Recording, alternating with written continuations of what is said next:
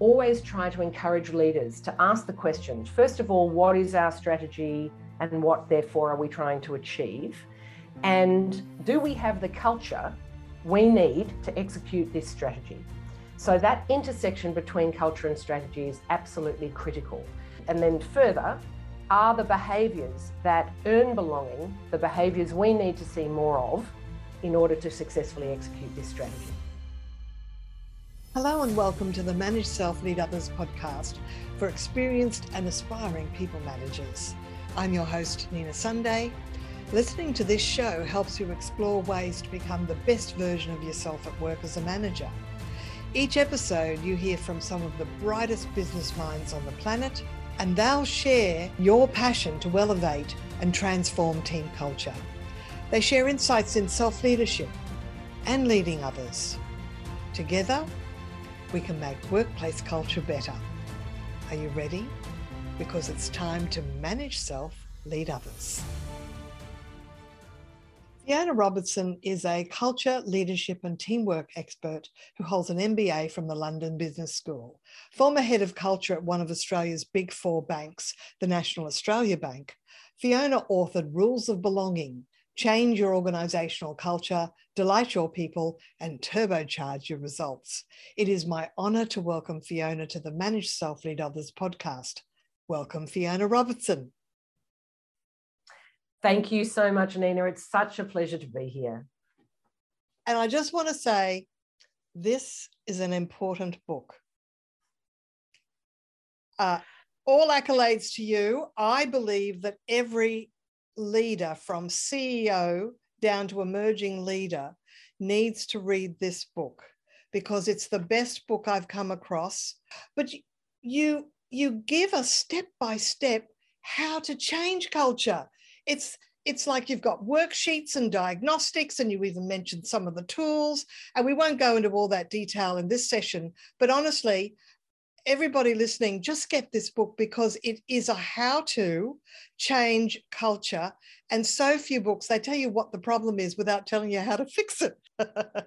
well, I'm so glad that you found it useful, and um, and thank you. I'm, uh, my intention was uh, to try and explain what culture actually is, because it's one of those words that we all use very liberally, and you know, leaders are very quick to acknowledge that culture is important but many of them, um, dare I say most, um, don't really know precisely what they mean when they use that word culture. And so, in my experience, the uh, the conversations that happen inside organizations or even inside teams about culture often you know two or three people will be having a conversation and they're all actually talking about something slightly different and because they don't know that um, some of those conversations end up being quite circular and kind of not getting to any kind of practical conclusion. So I tried to write a book that was here's what it actually is and language that you can use to understand and, and you know, shared understanding, shared language. Um, so that's point one. So you can start to have a sensible, meaningful conversation about it. Um, but as you say, then, okay, so now we know what are we actually going to do about it? And um, and you know some practical some practical tools. So i'm so glad that you found that helpful. But here's the thing it's all about pattern recognition. And culture is almost invisible. One of the things i say when i'm presenting is culture hides in plain sight. Yeah. you have to actually have your eyes open to notice what are the assumptions here what do people assume is how things are done and is that the best way? Is that the only way? Is have we fallen into complacency? Are we continuously improving? Uh, even to continuously improve, some people are, don't even uh, acknowledge that that's something we should be doing. It's like you you fix the something and then it's done. It's like, well, no. As you as you end the book, uh, culture is an is an ever ongoing marathon. yeah, it's changing all the time, all the time. Uh, and it's either happening by accident or it's happening deliberately. Obviously, I'm a fan of deliberate, but um, yeah, that's a, you know, culture hides in plain sight is such a lovely way of putting it. Another way I think of it is um, it's a bit like living in the matrix. If you don't know you're living in the matrix, then you don't see anything because you, you don't know there is anything to see. But once you understand what culture actually is, then you can see it everywhere. Um, and as uh, the, the title of the book somewhat gives away, I believe that what culture actually is, is the rules of belonging in a group. So it's what earns, what behaviors earn belonging and what behaviors lose belonging in this group. And the reason it's really tricky to see is because we often try to look at behavior itself as the determinant of what our culture is. But in my experience, it's actually the interpretation of behavior is where culture lives. So to explain that a little bit more clearly, I think an example can be helpful. So I once worked in an organization where it was very common for the most senior person in a meeting to leave the meeting before the end. Uh, in that particular culture, busy equaled important. You know, I was high status if I was running from meeting to meeting. So if the senior person didn't le- didn't stay till the end of the meeting, that was completely normal and accepted. And in fact, uh, once that person had left the room, everybody who was still there would sort of nod knowingly at one another and say, well, of course she had to leave early because she's got another meeting to go to. So that behavior, leaving the meeting early, um, increase that person's belonging or their status in the group. But I've worked in other organizations where that identical behavior, senior person leaves meeting before the end, would have been considered the height of unprofessional, um, disrespectful to one's colleagues, clearly a person who didn't value accountability or making next steps clear or whatever it might be. And when that person left that room, everyone sitting there left behind would be going, oh dear, that's, you know, that was awkward. Um, and so you've got identical behavior. Senior person leaves meeting before the end, but in one system, it increases belonging and status, and in the other system, it decreases it. That is where culture lives, in the interpretation of behavior, in what earns status or belonging around here and what loses it. And that's what we need to pay attention to if we want to shift the culture.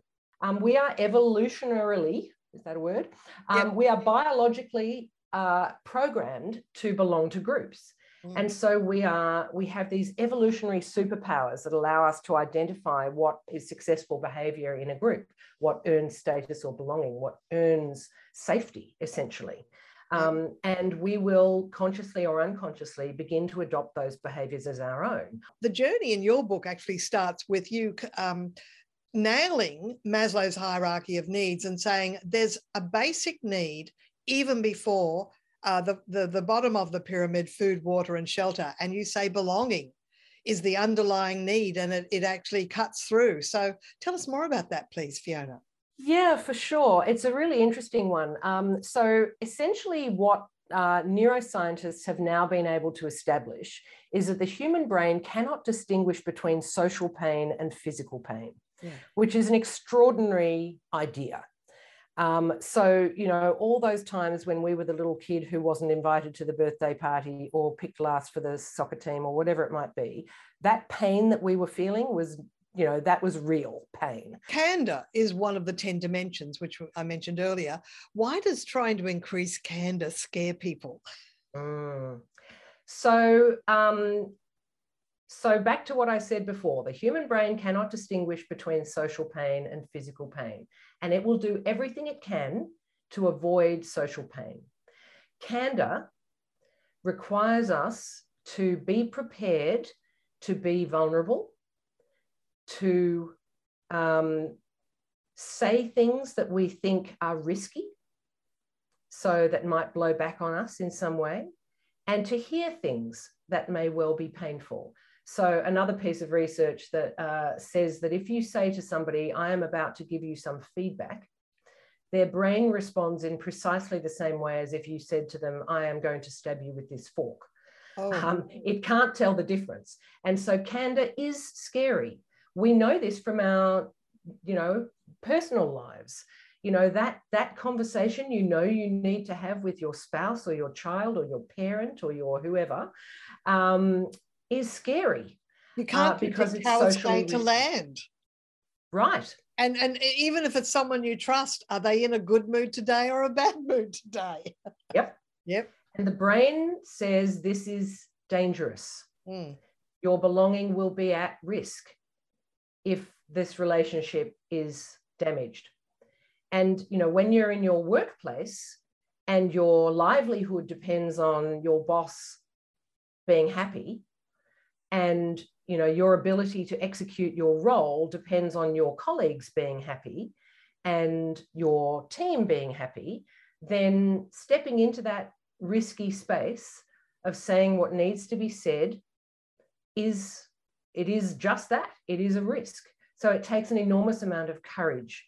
Uh, so yeah that's why i think candor is such a difficult one such a critical one too. Well and if you don't then you've got artificial harmony and you uh, you it might also lead to groupthink, which might make wrong decisions uh, being made because if you see a pitfall or a danger in in or un, unintended consequences to a decision, if you don't speak up because you think, oh, I don't want them to look bad because you know they think it's it's wonderful, or or you don't have enough confidence in your own opinion because the fast talkers are dominating the meeting, it can lead an organization down the wrong path. What what can we do to use silos for good then? Because I that this was one of my um, uh, things that I thought you could fix if you focused on silo effect, you could fix it. But um, I think you give the example of maybe cross divisional teams could be yes. one way to reduce that impact of us and them. But um, can you talk to that, please? Absolutely. This is such a difficult one because we are so hardwired to belong to groups. In fact, there's a there's a piece of research that shows that if you put a group of people in a room who have never met each other before, none of them have ever met before, you split them down the middle and you say, okay, you're the purple group and you're the orange group, and give them a t-shirt to wear or something like that.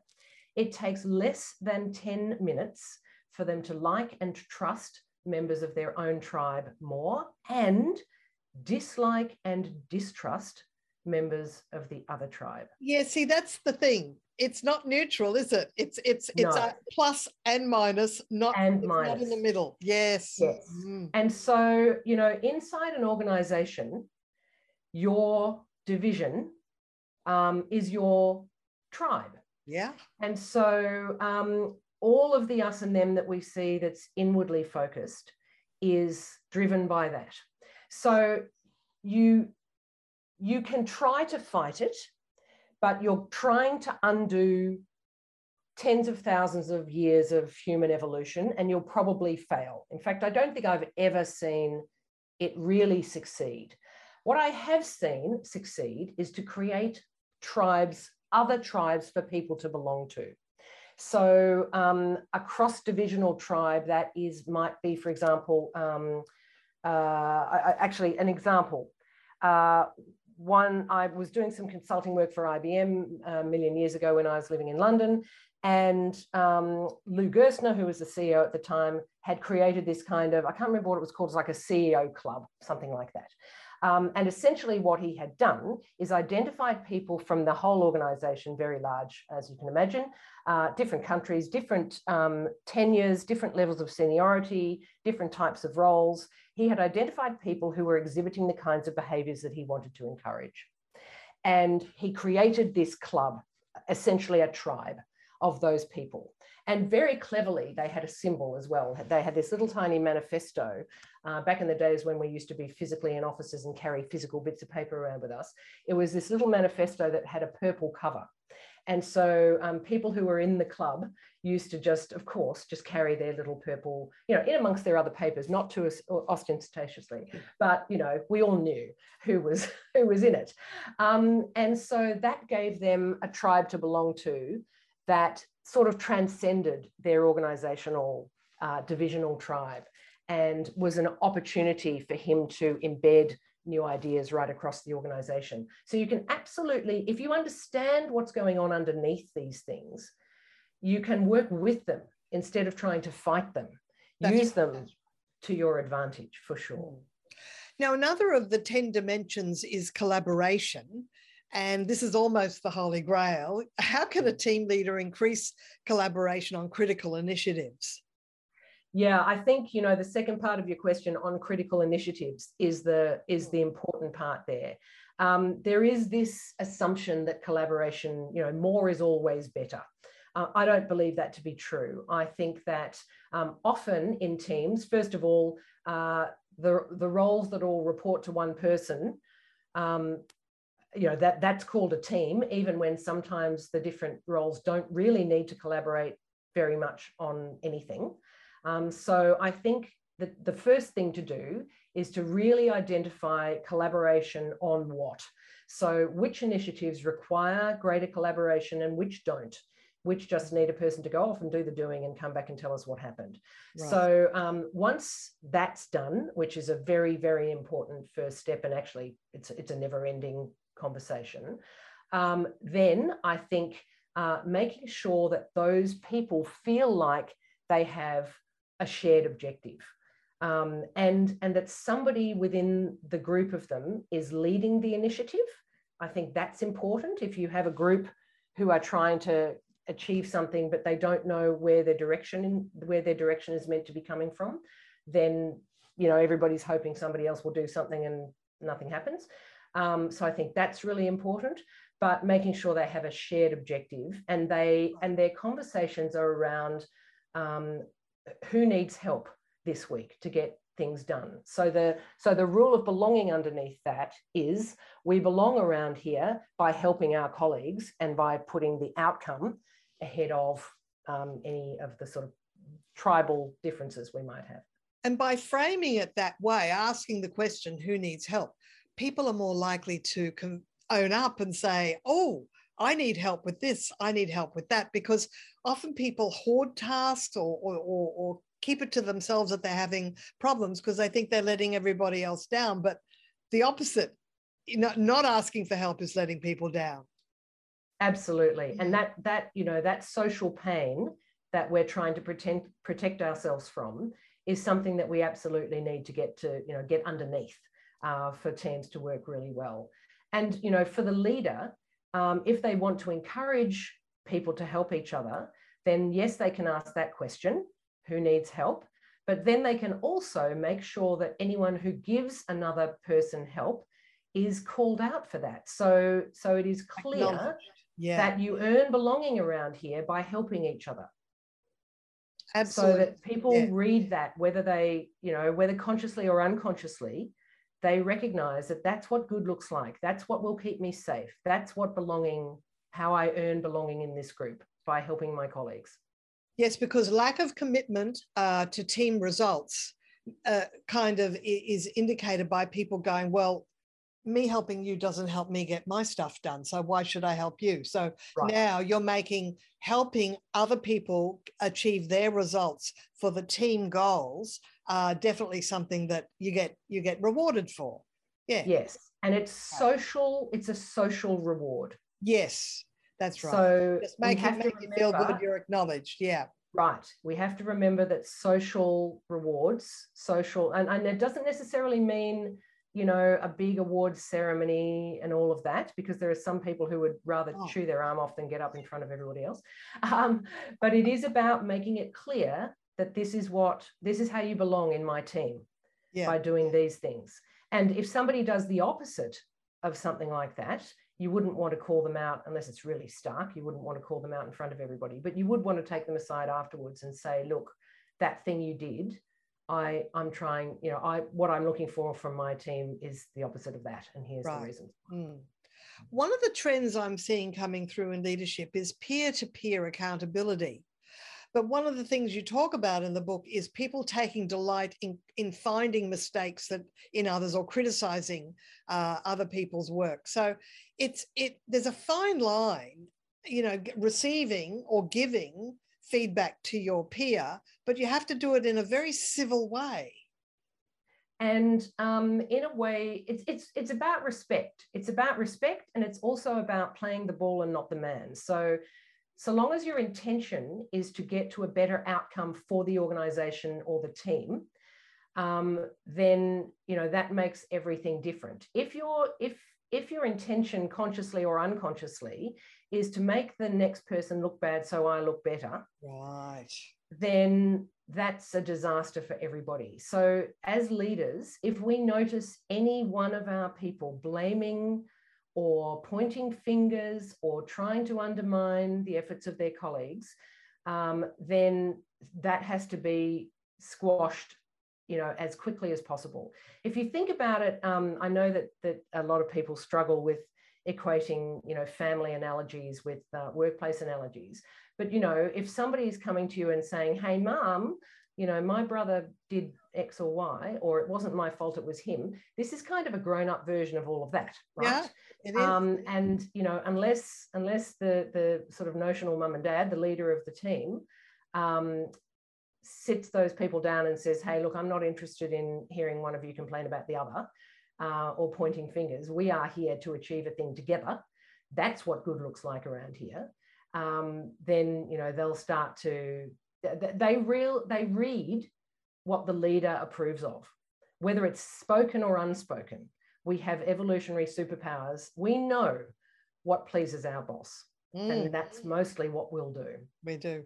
Look, one more of the 10 dimensions that I do want to discuss is mistake tolerance yes. and the fact that um, to, to, to learn from mistakes rather than be, panic about avoiding mistakes. And that's a that's an important one, isn't it?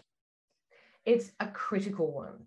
Um, no organization can exist without mistakes. No human being can exist without mistakes. In fact, one of my favorite quotes, I don't even know who said it, um, but I've used it my whole life. Uh, the only people who don't make mistakes are the people who don't do anything. Um, and a oh, very don't do anything new.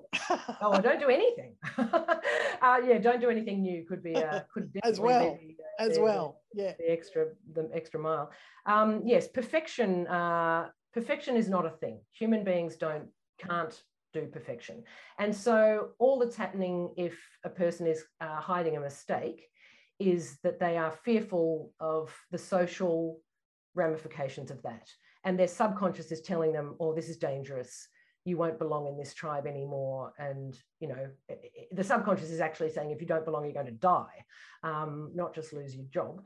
Uh, so um, yes mistake tolerance is extremely important. And for leaders this is one of the hardest things to do because of course we don't want our team to make mistakes. We would like them to be perfect all the time. Uh, but we have to accept that the, the fact that that's just not a thing and so when a mistake happens, um, our choice in the moment is to, you know, metaphorically kind of beat them up um, or, or humiliate them in front of the team, which is the worst possible thing you could ever do. Um, or to say, okay, this didn't work. Uh, what are we going to do about it? And how are we going to learn from this for next time? You know, and the, the, the nuance around this is critical because if you say, oh, mistakes are learning opportunities, but your body language is going, what an idiot, um, people will read that. So it's really critical to um, think this through as a leader and to notice in the moment as it's happening. And, you know, we all leaders make mistakes too. You'll be astonished to hear, Nina. and so if you find that when somebody makes a mistake and you respond in a way in the moment that you you think about afterwards and you go, oh no, I think I, you know, might have made that person feel like an idiot in front of the team, then it's critically important at the next team meeting to say, you know what, when that thing happened, and this was the way I responded, I really regret that response because actually it's incredibly important for us to learn from our mistakes. And I don't want anyone in this team to ever feel that they have to hide anything uh, because we can't be successful, we can't innovate if we aren't learning together. So I noticed my own response to that, and I would like to just put it out there that it wasn't right, and that was me making a mistake. And you know, so so demonstrating some vulnerability and courage and um, making sure people understand that mistakes are not sins. They are they are always learning opportunities. It takes a big person to do that, but that's self reflection and that's high emotional intelligence. And that's what we want in our managers and leaders these days high EQ leaders that, that do that self reflection and can apologize because yes. you know so i mean i know myself when i'm in front of the team i think i was a bit stressed and and uh, sort of was a bit short with someone I very quickly went up to them and said, Look, I didn't mean to be so abrupt with you. And uh, I, I just been uh, under a bit of pressure today. So, and they, they appreciated that um, just my, my hum, humanity in that I said, Look, you know, I'm not perfect and I wasn't perfect a minute ago and I'm sorry. yes. Vulnerability always looks like courage to other people. Uh, we, we think it's going to look like weakness. Ah, oh, that's very we recognize it as courage in others. That's very interesting. Now, um, you do suggest creating some standing agenda items for meetings. Um, what were those again? Look, I'm a big fan of um, some form of brief, very brief check in at the beginning of a team meeting.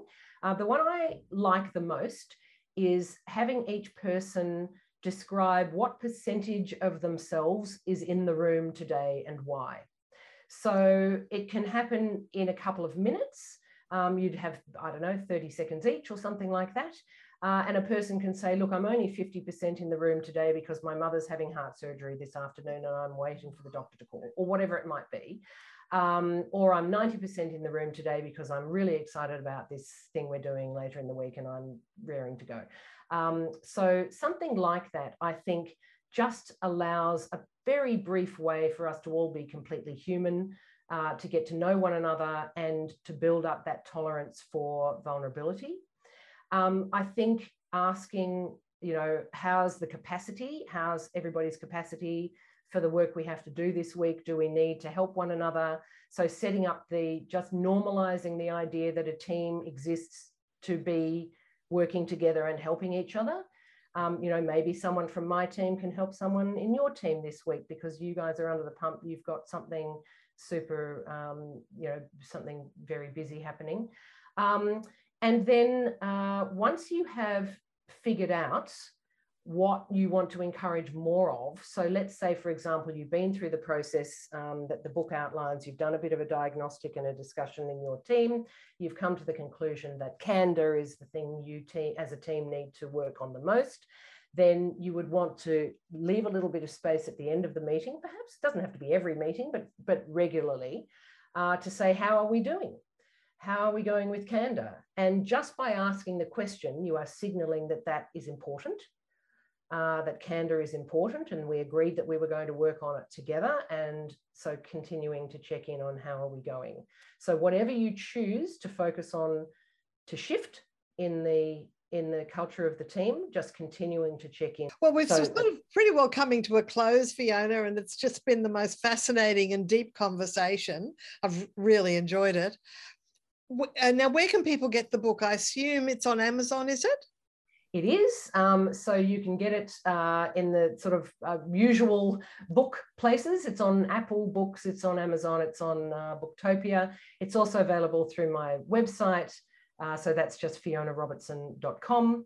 Um, and there are things on the website that they can download. Uh, so the, the oh. culture diagnostic is available really? on the website. Well, that's um, that'd be a um, good one to download. Yes, I really, just, I had a look at that in the book. That that's really good. Yeah. And you can download chapter one for free from there as well if you're interested in, in you know, nice. try before you buy. and do you are you able to work virtually with people globally or or how yes. do you work with people? Yeah.